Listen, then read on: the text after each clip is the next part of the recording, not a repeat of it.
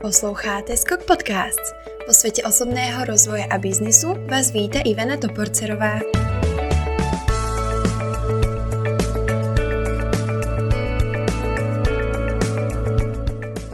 Krásný deň, milí posluchači. Moje meno je Ivana. Som moderátorkou Skok podcastu, ktorý je podcast študentského klubu Skok a mojím dnešným hostom je Matej Kápošvári. Matej, ahoj. Ahoj. Na začiatok predstavil by si sa nám v krátkosti? Představil. Uh, jsem Matěj Kapošvár, jsem z Ostravy a posledních několik let, vlastně skoro celou svou profesní kariéru se pohybuju v e-commerce, aktuálně na pozici výkonného ředitele firmy Shopsys. Ja by som začala teda tou firmou Shopsys, ktorú spomínaš. Ty si tam pred pár rokmi pracoval na part-time na marketingu a teraz to celé vedieš. Ako je to možné? No, je to, je to dlouhý příběh a vlastně jsem se k Shopsysu dostal úplně náhodou, někdy v roce 2000 14, eh, kdy jsem studoval ještě kybernetiku a robotiku a o marketingu, biznisu, e-commerce jsem vlastně nic nevěděl.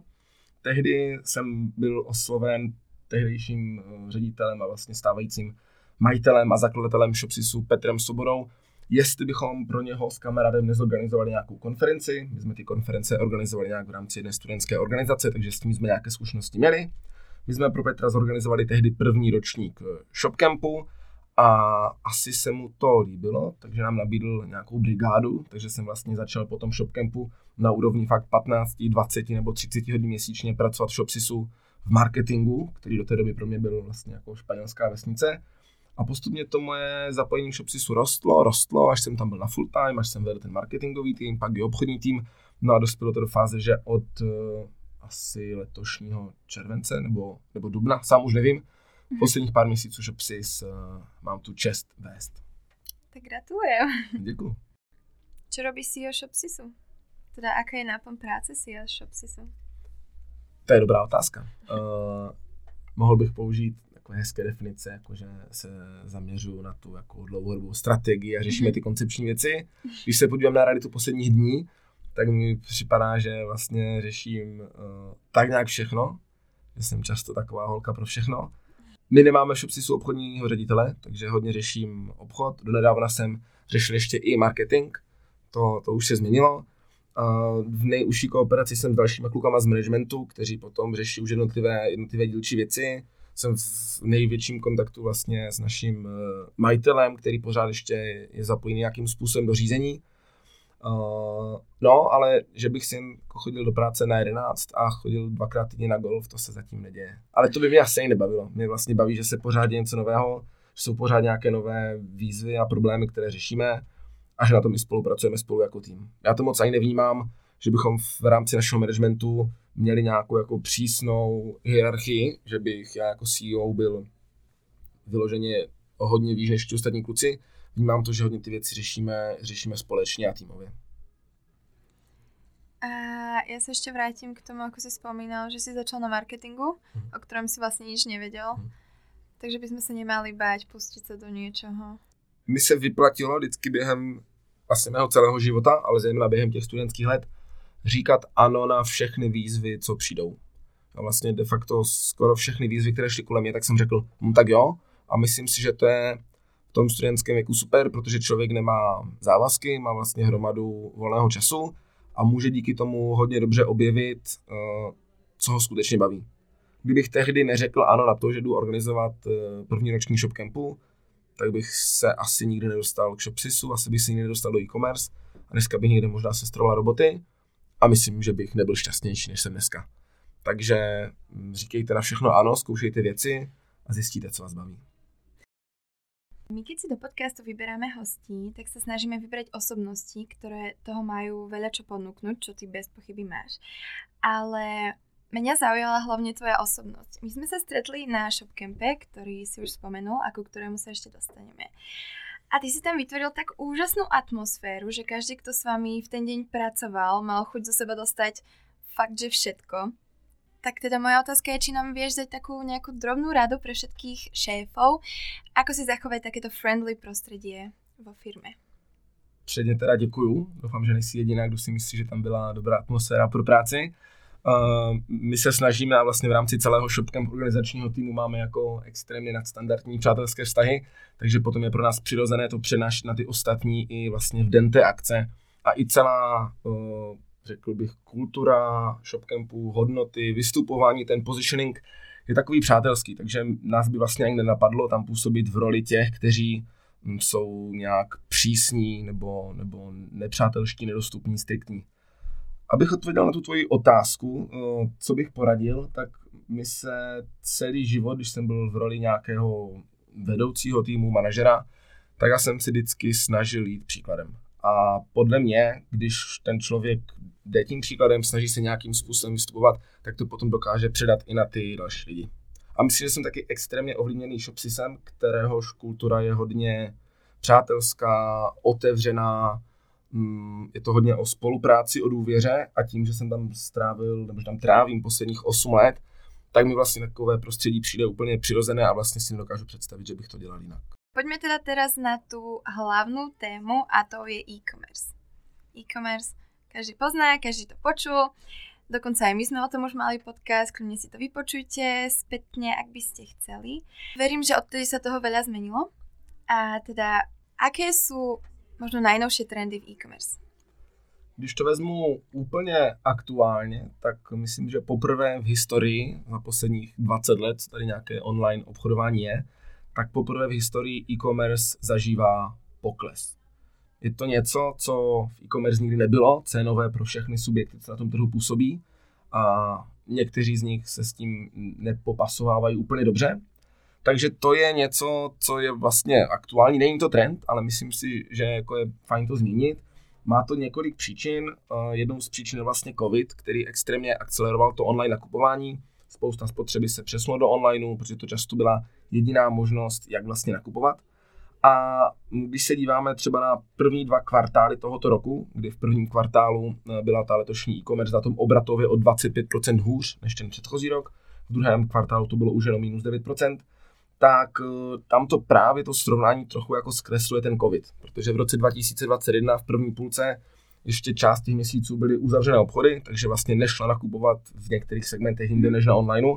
Ale letos, když ty obchody otevřené už jsou, tak ta e-commerce je vlastně na nižších úrovních než, eh, než rok předtím. Teď do toho samozřejmě vstupuje i válka, inflace, ceny energií a tak dále. To, že jsou dražší potraviny, znamená, že lidem zbývá méně peněz na to, aby si kupovali další iPhone, další oblečení, další, další křeslo eh, a tak dále. A taky tím, jak seděli dva roky doma, tak eh, vlastně si spoustu těch věcí už nakoupili. A už si nakoupíte druhou sekačku a třetí sekačku a čtvrtou televizi a tak dále. Jo, takže to jsou všechny takové faktory, které se tady zbíhají a tím pádem aktuálně ta e-commerce je vlastně pro ní úplně nové situaci. Když od toho trošku odhlídnu a podívám se na trošku nějaký větší spektrum a na to, jaké trendy jsou tam, tak bych určitě zmínil propojování onlineu a offlineu. Ono už je čím dál tím těžší říct, co je vlastně uh, samotná e-commerce tím, jak se extrémně propojují ty online nákupy a ty offline nákupy. Dám příklad, dejme tomu, že uh, si um, večer na mobilu dívám na to, jakou bych si asi tak chtěl koupit televizi, jsem na uh, e-shopu nějakého konkrétního prodejce, líbí se mi třeba dva, tři modely a další den přijdu do kamenné prodejny toho prodejce, protože to mám třeba cestou z práce kolem, tam se s ním poradím, nějakou si vyberu, koupím si na tom místě, ale třeba si nechám domů dovést ještě nějakým kurýrem, nějakým dopravcem. Je to online nákup, je to mm-hmm. offline nákup, Jo, takže tohle to vlastně propojování toho onlineového světa s tím offlineovým je něco, co hodně, co hodně vidíme a co půjde ještě dál. Vidíme, že e-shopy si otvírají své kamenné pobočky, vidíme, že kamení hráči i díky covidu mnohem více investují e, do toho onlineu a ty světy se úplně propojou, protože pro nás jako pro zákazníky je úplně mm, přirozené během té své nákupní cesty přeskakovat z jednoho kanálu do druhého. Jo, když si něco koupím na e-shopu, já očekávám úplně automaticky, že budu schopen to vrátit a reklamovat na kterékoliv uh, kamenné pobočce toho prodejce. Ale bohužel to není tak snadné, protože to je složité z procesních důvodů, je to složité z důvodu toho, že je potřeba mít propojené různé systémy. Takže je to něco, na čem teďka ti prodejci budou muset hodně pracovat. Kdybychom si měli podívat na nějaké další trendy, tak eh, celkově se eh, víc a víc trafiku návštěvností přesouvá do mobilních zařízení dneska na některých e-shopech už tři čtvrtiny nebo 80% návštěvě z mobilu, což je vlastně mm, velká změna, kterou provozovatelé e-shopu musí eh, reflektovat. Čím dál tím častěji se ty e-shopy snaží i mm, mít nějakou svoji vlastní mobilní aplikaci, aby si co nejvíce navázali toho zákazníka. Jo, tím, že už se nepřesouvá do onlineu tolik nových zákazníků, myšleno, že už není moc lidí, kteří by online ještě nenakupovali, tak vlastně mm, končí boj o akvizici těch nových zákazníků a hodně se teďka e-commerce zaměřuje na to, jak si získat co nejvěrnější zákazníky. A potom ještě možná jedna věc, kterou bych zmínil, která na první pohled není úplně patrná nebo jasná, pro ty, kteří se v e-commerce nepohybují, tak my často slyšíme v médiích, že Česko je eh, e-shopová velmoc, že tady máme 50 mhm. tisíc e-shopů, nejvíce e-shopů na hlavu a tak dále.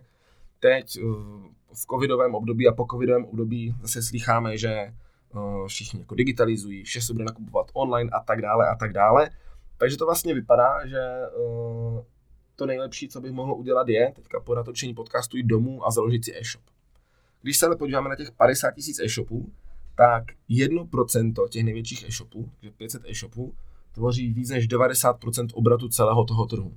Jo, takže těch zbývajících 49 500 eh, e-shopů prostě tvoří strašně malou část toho obratu, drtivá většina z nich jsou úplně malinkaté e-shopy. A dneska vlastně není v té e-commerce vůbec jednoduché uspět, byť to tak vypadá, že tady je nějaká služba, která mi umožní si velmi jednoduše rozjet e-shop na pár kliknutí. Tady je někdo, kdo mi pomůže s marketingem, tady je někdo, u koho můžu outsourcovat logistiku a zákaznickou péči. Tak to e-commerce je vlastně hodně složitá disciplína a já si nemyslím, že budou v dalších letech vznikat uh, nějaké e-shopy, které by měly být jako velmi úspěšné v nějaké větší míře. Jednotky to budou, ale jako nemyslím si, že tady bude nová Alza, nový hmm. rohlík, pokud se někdo takový nebude rekrutovat z toho světa těch kamenných hráčů, kteří si uvědomili, že e-commerce je důležitá. Ja sa vrátim ešte späť k aplikáciám, ktoré si spomínal. Oplatí sa mať aplikáciu naozaj každému? Určitě ne. Určitě ne. Je to velký, velký náklad. Obecně aplikace dává smysl v těch segmentech, kde zákazníci nakupují poměrně často, je tam nějaká vysoká frekvence nákupů a ideálně je tam i nějaká, nějaká velká věrnost k té značce. A taky by ta aplikace měla nabídnout něco víc, než jenom to, že si tam v ní můžu nakoupit. No, protože dneska většina těch e-shopů mají už celkem dobře vyladěné ty mobilní verze, takže se tam i na mobilu nakupuje poměrně komfortně. Nicméně ti prodejci se snaží v těch mobilních aplikacích dodat něco extra navíc, aby ten zákazník měl důvod si je eh, stahovat. Takže můžu dát třeba konkrétní příklad Notina, které tam pracuje s nějakou rozšířenou realitou, kdy si můžeš na sebe vyzkoušet, jak by ti slušela nějaká rtěnka a tak dále. A tohle je podle mě ten směr, který je potřeba v rámci těch, v rámci těch aplikací jít. Prostě nestačí, abych tam mohl jenom nakoupit, protože to dost pohodlně udělám dneska už i jenom přes prohlížeč. Poďme ďalej. My sme predsa len, tento podcast je predsa len pre študentov. A ak ma e-commerce naozaj zaujíma a chcela by som sa v ňom trošku viac vzdelávať, máš nejaké odporúčania, čo čítať, čo počúvať, mm-hmm. kam sa ohliadnúť? toho obsahu je strašně hodně. Hodně toho obsahu generují i různé agentury a firmy, které v tom e-commerce působí. A myslím, že poměrně vlastně složité vybrat, který ten obsah je fakt dobrý. Co bych možná doporučil, byť jsem před říkal, že bych určitě nezakládal e-shop, tak bych možná doporučil někomu si založit e-shop, ale ne s tou vidinou z toho, že udělám další alzu a budu, jako, budu na tom vydělávat miliony, ale protože podle mě v ten moment ten člověk si vlastně ošáhá nejvíc věcí prakticky, jo. A vůbec to nemusí být nějaký velký biznis, ale jenom si vyzkoušet fakt někde založit jednoduchý e-shop, aby ten člověk pochopil a poznal všechny ty procesy, které s tím souvisí. Že nějakým způsobem potřebuju to zboží vybrat, nakoupit, dostat ho na ten web, napsat k němu popisky, dostat na ten web lidi, jo, potom to nedej bože někdo koupí, já mu to musím poslat, potom to reklamuje a tak dále. Takže vlastně ta škála disciplíny je hodně široká a myslím si, že pokud to někoho fakt zajímá, tak je super cesta si nějaký malý e-shop založit a něco si vyzkoušet. Jo? Ale ne s tou ambicí, že za dva roky ze mě bude druhá Alza. No a kdybych měl přijít k tomu, jaký e, obsah bych doporučil, tak než začnu tím obsahem, který vydáváme my, tak uh, zmíním uh, Jirku Rosteckého a jeho podcast a web Mladý podnikatel, mm-hmm. který si myslím, že dělá, že dělá určitě zajímavý obsah.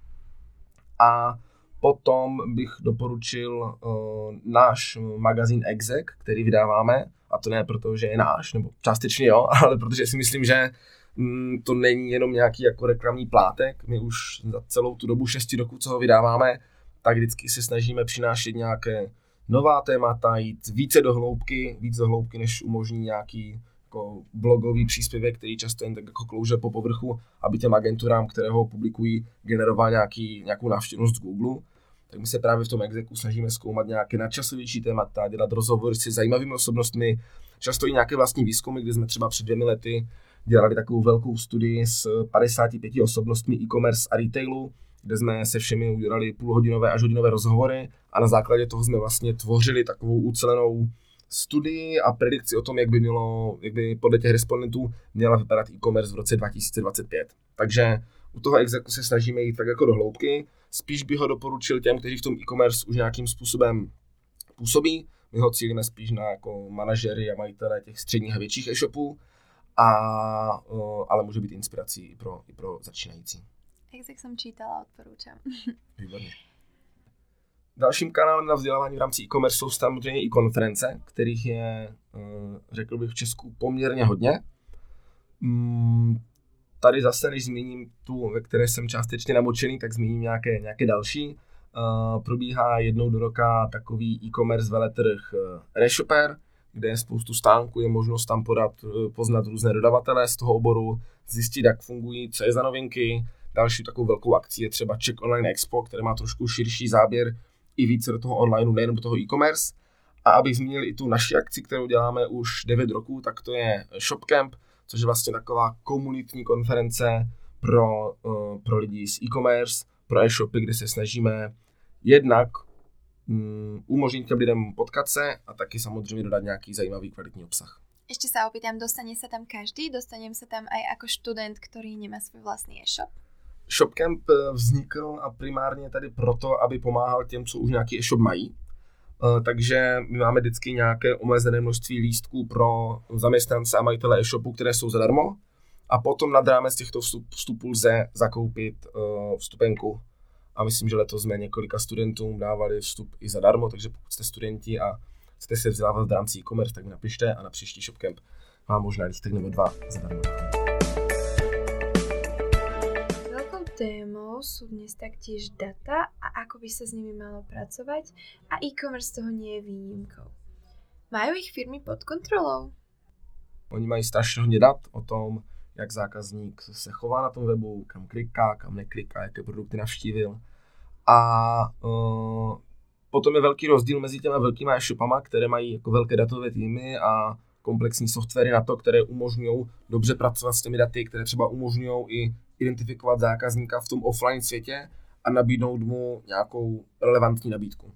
Jo, kdybychom se přesunuli zpátky do roku 2015, tam byli jsme na e-commerce konferenci, tak uslyšíme, že trendem je personalizace. Jo? Přitom hmm. dneska se nám pořád často děje, že nám chodí absolutně irrelevantní e-maily, jo? protože to je prostě mm, pořád jako těžké a dokud ten e-shop nemá aspoň nějakou velikost, aby to dokázal dělat dobře, tak je to pořád takový jako kámen úrazu. Co se ale trochu mění, tak je to, jak vnímají zákazníci to, že dávají e-shopu k dispozici nějaké data. Slyšel jsem dneska na, na jedné konferenci, že uh, zatímco ještě před časem třetí zákazníci vlastně jako báli sdílet svoje data, dávali třeba často jako falešné údaje, tak teďka už ti zákazníci jsou trošku jako zdílnější, vlastně chcou, aby ten e-shop o nich věděl nějaké věci, aby jim vlastně dokázal něco dobře, dobře doporučit. Mm-hmm. Ale o to víc jsou potom naštvaní, když tomu e-shopu sdílí o sobě data a dostávají irrelevantní nabídku. A keď už spomíname to sdílení dát, viem, mala by som si na niečo dať ako spotřebitel zákazník pozor? Pořád se tu a tam objeví nějaký podvodný e-shop, když myslím, že už je čím dál tím míň.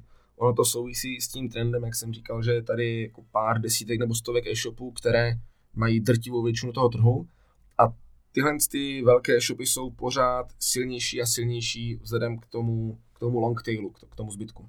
Jo, takže vlastně čím dál tím menší šance, že člověk narazí na nějaký malý a podvodný e-shop. E, pokud si chci být jistý, tak buď nakupuji jenom u těch vyloženě jako známých e-shopů, které vidím, že mají kamenné pobočky, které vidím, že mají televizní reklamu a tak je jako mhm. malá šance, že by, to, že by tam bylo nějaké riziko. A nebo si vždycky e, můžu ten e-shop najít třeba na Heurece, kde jsou nějaké recenze. Když tam ten e-shop není, tak už to je první taková podezřelá známka. Potom se můžu snažit podívat se, každý by měl mít v patičce nebo někde na webu nějakou, nějaké obchodní podmínky, nějakou ochranu osobních údajů, kde je vždycky napsané nějaké SROčko nebo nějaký jako subjekt, který s tím pracuje. Už pokud to není SROčko a má to třeba někdo jenom na IČO, tak to může být vlastně trošku jako uh, trošku podezřelé. Pokud chci jako zkoumat ještě hloubš, tak se jdu podívat, jaké jsou nějaké jako výsledovky nebo výroční zprávy od té firmy, abych zjistil, jak na tom je. Jo. Ale dneska bych řekl, že v drtivé většině případů už je vlastně jako těžké, uh, těžké naletět u nějakého e-shopu. Mm-hmm. Taky mm, většinou e-shopy, které uh, jsou poctivé, tak mají na sebe nějaký kontakt na tom e-shopu, často i telefon, protože v tom online prostředí je strašně jednoduché ztratit toho zákazníka. Když jsem v tom offlineu a jdu do nějaké drogerie a chci si koupit šampon a zrovna nemají ten, který bych chtěl, tak než aby jel 20 minut do jiné drogerie, tak si prostě vezmu jiný. Jo? Ale v tom online, když ta konkurence je dva kliky daleko, tak tam prostě velmi rychle ten zákazník odchází. Proto i ta věrnost v tom, za, v tom online je mnohem uh, menší, tak je tam mnohem menší konverzní poměr, takže to procento, když na e-shop přijde 100 lidí, tak z nich nakoupí 1, 2, 3, 4. Když do kamenné prodejny přijde 100 lidí, nakoupí 10, 20, 30, 40. Jo, takže v tomto má ta e-commerce vlastně složité, že ta konkurence je hodně snadno dosažitelná, velmi snadno si můžou zjistit, kde to prodávají levněji. Jo, díky, díky Heureky a dalším jako porovnávačům. Nicméně, to je strategie, která poslední dobou je na ústupu. Asociace pro elektronickou komerci každoročně vydává takové studie, kde právě zkoumá i to, jakou taktikou ti zákazníci přistupují k nakupování. A zatímco ještě třeba před pěti, šesti, sedmi lety to byla jedna z těch nejčastějších taktik, jak vlastně nakupovat. Jo. Vyberu si někde produkt, potom ho najdu na Heurece a tam ho koupím. Tak dneska čím dál tím častěji ti zákazníci se radši obrátí na prodejce, kterého už znají, kterému důvěřují a kde mají třeba nějakou uh, dobrou zkušenost. Uvidíme, jak to bude teďka, když přichází vlastně nějaká recese, složitější situace. Trochu se očekává, že se zákazníci zase budou i v tom onlineu vracet spíš k těm mm, levnějším variantám, ale a, a je to třeba vidět i na těch největších hráčích. No, měli jste tady v podcastu Petra Benus Alzy a jde vidět, že i Alza najednou komunikuje to, že vlastně mm, levná nebo výhodná, což jsou věci, které si myslím, že Alza ty poslední roky jako tolik nekomunikovala, že sázela spíš na tu kvalitu té služby, rychlost doručení, široký výběr a tak dále. Takže myslím si, že s tou přicházející nejistou dobou uh, se ta e-commerce bude zase možná trošku orientovat více na cenu. Pojďme se na tuto tému pozrieť z opačného hľadiska, a teda z hľadiska customer, respektíve spotrebiteľov. My ako spotrebitelia sme taktiež na týchto e-shopoch ochraňovaní. Čo by sme mali vedieť? Je to tak, je tady nová směrnice od Evropské unie, která vlastně řeší to, jak e-shopy zachází se slevama. Protože hm, možná jste to sami někdy zažili, když přijdete na e-shop, tak vidíte, že všechny produkty jsou stavěné o 40, 50, 60% a často jako ta původní cena je uh, uvedena nějaká, za kterou se to nikdy neprodávalo. Nově podle té směrnice by to mělo být tak, že ta původní cena by měla být uh, nejmenší cena, za kterou se to prodávalo za posledních 30 dní, tuším, možná to neříkám úplně přesně, ale snaží se vlastně uh, tady Evropská unie bojovat s tím, aby ten spotřebitel nebyl takhle tak klamaný. A v Česku třeba funguje uh, hlídač e-shopů, se to tuším jmenuje, který pravidelně monitoruje to, jak e-shopy nakládají s těma, s těma slevama. A některé e-shopy dokonce sami proaktivně zobrazují na detailu produktu historii, eh, ceny toho produktu, aby se zákazník mohl podívat uh, na to, jak se vlastně vyvíjí. A ještě něco, co si zákazník může pozrieť, co by měl vědět? Hodně e-shopů nabízí nadstandardní možnosti vrácení, Standardně ze zákona, pokud si člověk něco objedná v e-shopu, tak to může bez udání důvodů do 14 eh, dní vrátit. Jsou e-shopy, které tuhle lhůtu mají 60 dní, 90 dní, možná 120 dní. Uh, což je něco, na co lákají toho zákazníka. 30 je teda minimum. 14 dní. Minimum. 14, 14, ok. A uh, zajímavé je, že i když ty e-shopy nabízí mnohem delší dobu toho vracení, tak ti zákazníci to jako tolik nevyužívají. Když někdo vrátí, tak už to, to už to vrací brzo. Mm-hmm. Ale to vlastně taky jako velké téma v e-commerce vratky a to, jak pracovat s tím zbožím, co ti zákazníci vrací, protože je to prostě krabice, která mi přijde zpátky, někdo ji musí otevřít, někam založit a tak dále, takže to je taky téma, které se v e-commerce řeší a které se e-commerce hráči snaží minimalizovat. Ty si študoval na Vysokej škole ekonomickej. Ano. Vrátil by si se tam znova? Mm, no, ten můj příběh z VŠE je takový zajímavý. Já jsem nejdřív studoval bakaláře na ČVUT, na kybernetice a robotice a spoustu mých kamarádů studovalo na VŠE a trošku jsme na tom ČVUT měli tendenci si z toho VŠE jako dělat srandu. No. Poznáme. A poznáte to, poznáte.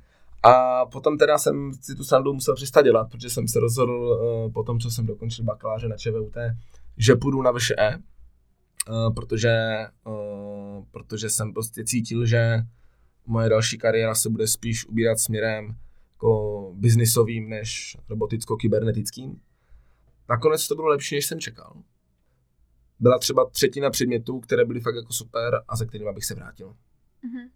A kdybych eh, dneska měl udělat něco jinak ohledně svého působení na škole, tak bych se snažil si eh, vlastně navázat mnohem více kontaktů. Přijde mi, že to je něco, co jsem vlastně mohl vytěžit mnohem více. Naštěstí jsem měl třeba i nějaké jiné aktivity, kde jsem ty kontakty získával, ale pokud tohle to poslouchají nějací studenti, tak doporučuji uh, získejte co nejvíce kontaktů na té výšce, bude se to hodit. Ja by som touto krásnou motiváciou tento podcast ukončila.